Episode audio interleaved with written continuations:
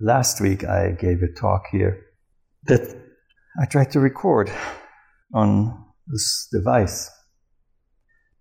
And one should think that somebody who works with technology would make sure that the talk is actually recorded.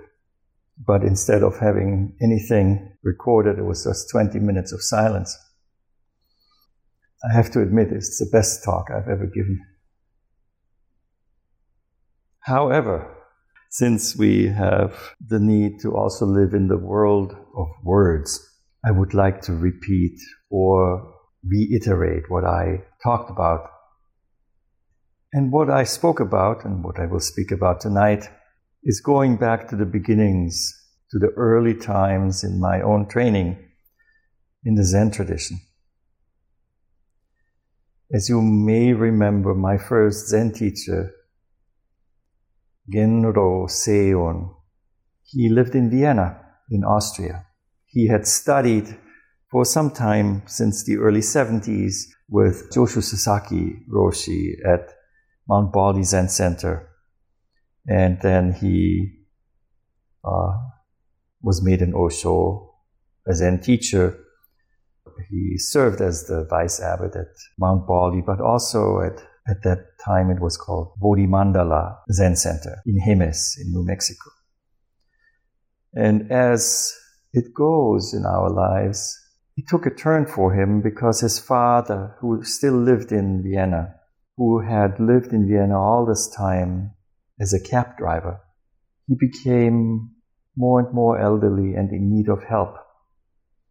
So Genro returned to Vienna. That was in 1980. Just at that time, the United Nations had a move that brought a lot of staff to Vienna, especially the International Atomic Energy Agency found its home in Vienna. And there were some people there who were Zen practitioners. That way, our Austrian Sangha formed. And I had the luck to actually become part of this Sangha in 1982. And there was Genro, he was a very strict teacher. He had learned a lot from Joshu Roshi. And speaking about the Dharma activity in his talks, we learned a lot of things. And what was most helpful is how it related to our activities that we were undertaking in our practice. Sometimes you might ask yourself, why do we do a specific form in this specific way? For example, when we start kinhin, if we follow the traditional form of Rinzai Zen in the Myoshinji tradition, we always begin with our left foot. We always step forward with our left foot. When we move backwards, conversely, we move our right foot back first. When we sit in Zazen, and we form the jhana mudra.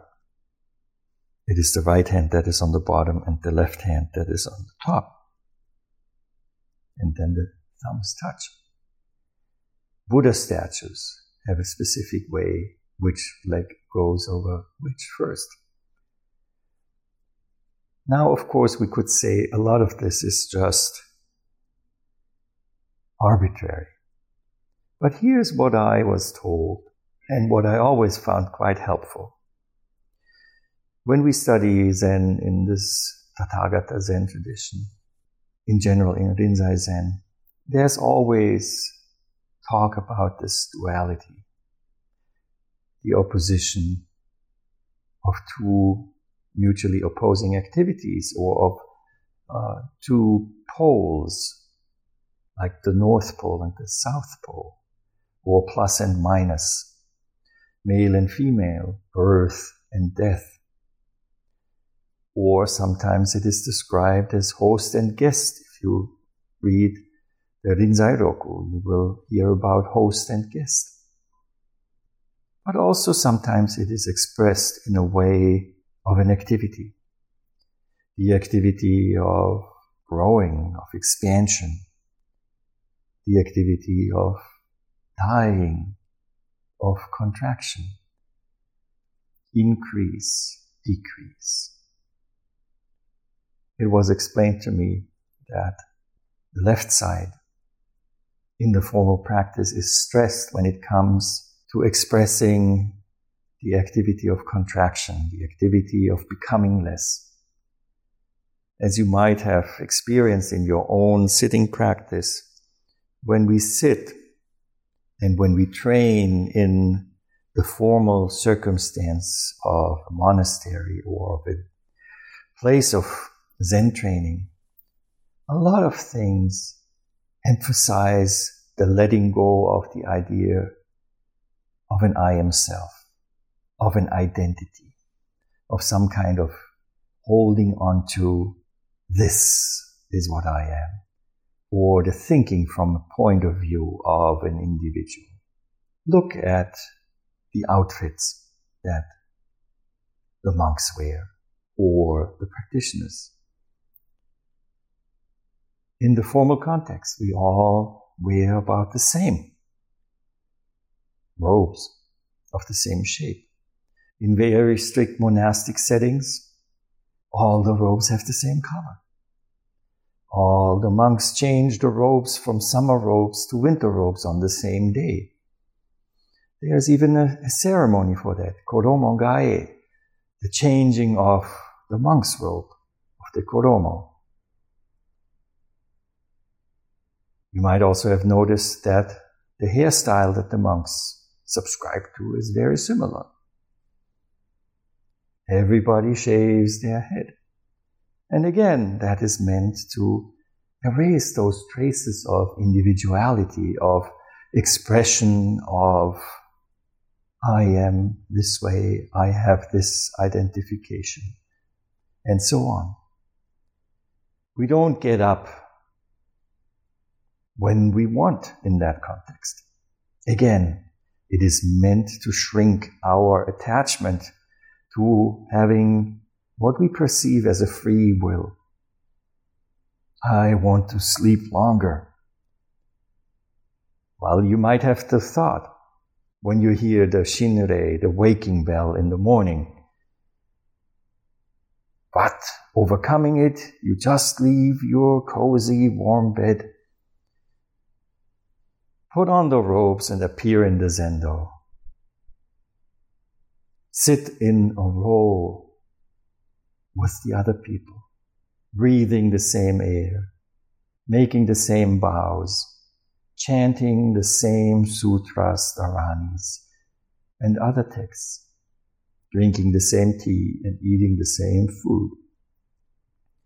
So that is the activity of minus or becoming less, the activity of contraction, becoming less, less, less, until this I am self and the identity or the identification with separation from the other completely disappears. So the left foot forward can serve as a reminder to disappear completely, to disappear completely into the walk. It's just a reminder. When we sit with the jhana mudra and the left hand is over the right hand, again, it's a manifestation that the dominant activity at the moment of formal practice of zazen is the activity of shrinking, of contraction, of dying until we completely disappear. Conversely, we can identify the other side, the right hand, as the active side, the side of initiation, this, the putting out of being separate and acting from that kind of direction of motion, expansion. And as we learn over the course of Zen practice, it is important that we learn how to balance both sides. Every night when we really fall asleep, the side of contraction mm, naturally takes over and we completely disappear. Zen speaks about it in a way that we say when we fall asleep, the whole world disappears. And when we wake up in the morning, we open our eyes, the whole world comes into existence. So Genro taught us a lot about this. When we act in the Zen context, sometimes we prefer the side of contraction. Left foot first, left hand up. Or exhalation. Exhalation also can be named as one of those activities of giving yourself completely away, of dying when you physically die, well, I don't know anyone who died with an inhalation. Everybody who dies exhales. The air just disappears. In fact, tonight we have a picture of Joshu Roshi on the Butsudan. And I remember very well when I saw Joshu Roshi very shortly before he died in the hospital in Los Angeles and then comparing his body when I saw him less than an hour after he passed away. It was like having gone in a very short time from a three dimensional existence to a flattened out two dimensional piece of matter. He was flat, completely flat, completely exhausted everything that was in him as life was quite a stunning thing to experience. It made it very clear that this is it. Gone, gone over to the other shore.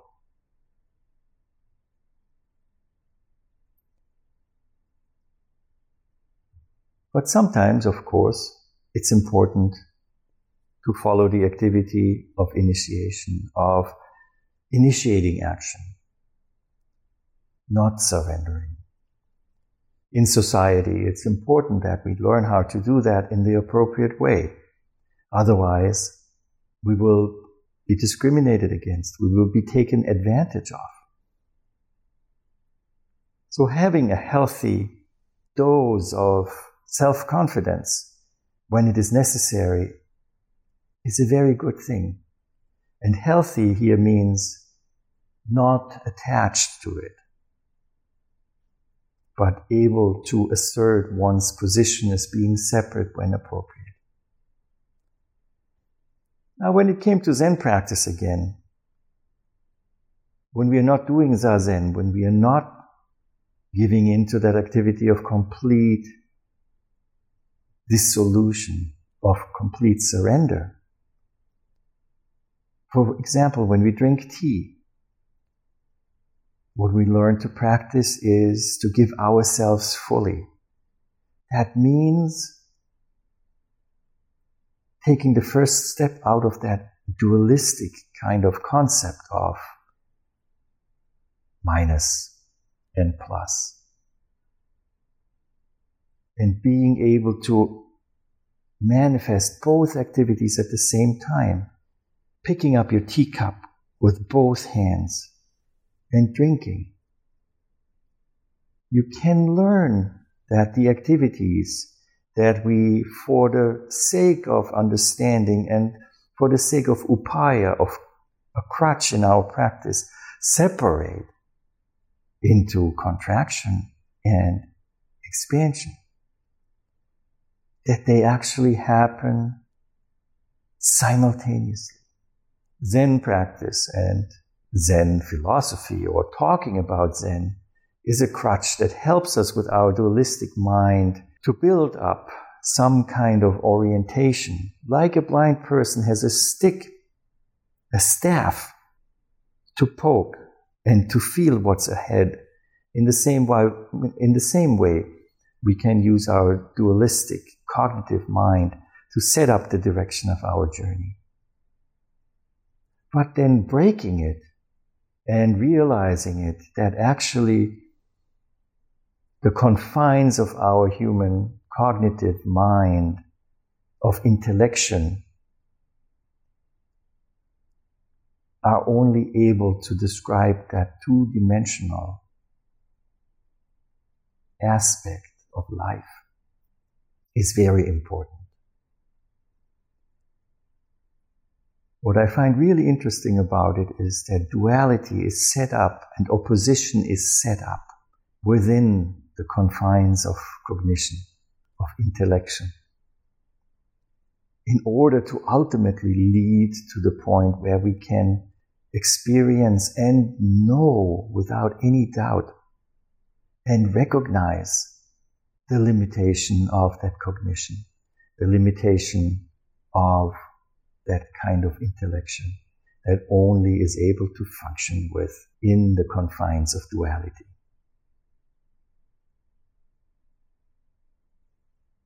Within duality, everything is arbitrary.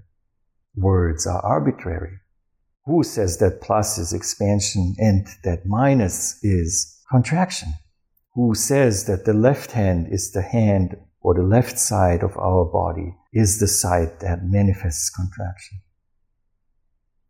And if you follow too closely the descriptions like that and you get into the camp that says, no, you can't say that plus is contraction and minus is expansion. That's wrong. You have firmly grounded yourself in that duality between right and wrong. Call it whatever you call it in the two dimensional realm and the realm of words, you fail. You fail to express the wholeness, the simultaneity, the synchronicity of that what we call duality. It's only an overlay over a much more dynamic world the activity of change or the activity of Dharma, the activity of karma, the activity of the universe, whatever you want to call it. Call it God, as long as it is dynamic and moves. You may call whatever name you want. Remember, even the ancient Indian sages knew about that. It's nothing new. It's not Zen. It's not this ism or that ism. It's an archetypical experience of the human being who contemplates, who examines the human condition. The Rig Veda begins with the words Ekam Sat Vipra Bahuda Vadanti. The highest is one and the same no matter what name we attach to it. So let's use our dualistic mind and the descriptions of the activities of Dharma, of the polarity, as a tool, as upaya. And let us run into the limitations of that duality, of intellection, of cognition, because that is the only way for us to realize and to become aware and awaken to that that is always present, yet lies outside of descriptive duality.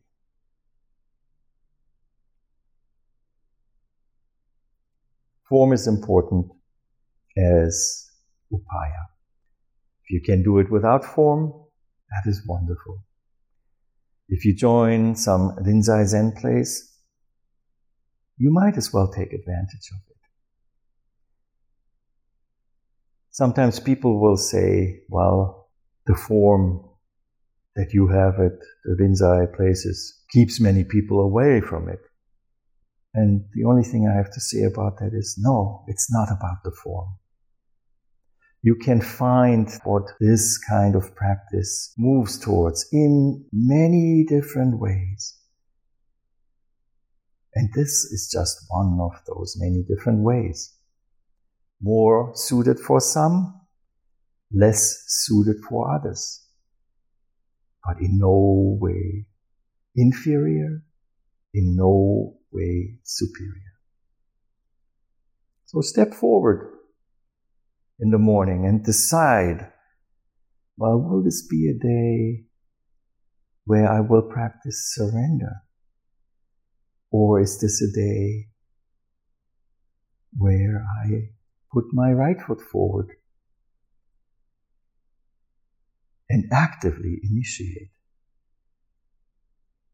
And to make it really Zen sounding, maybe what we can initiate with this action is surrender. Use the tool of cognition wisely. It's okay to be smart. Let's just not be too smart so that we miss that that is larger than the limited two dimensional dualistic view of a fixated point of view and comparison. Let's open up. Let's have that stinky self fall away. It will come back no matter what.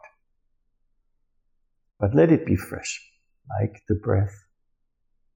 Inhalation and exhalation naturally alternate in a linear understanding of time that is fixated on a specific point of view.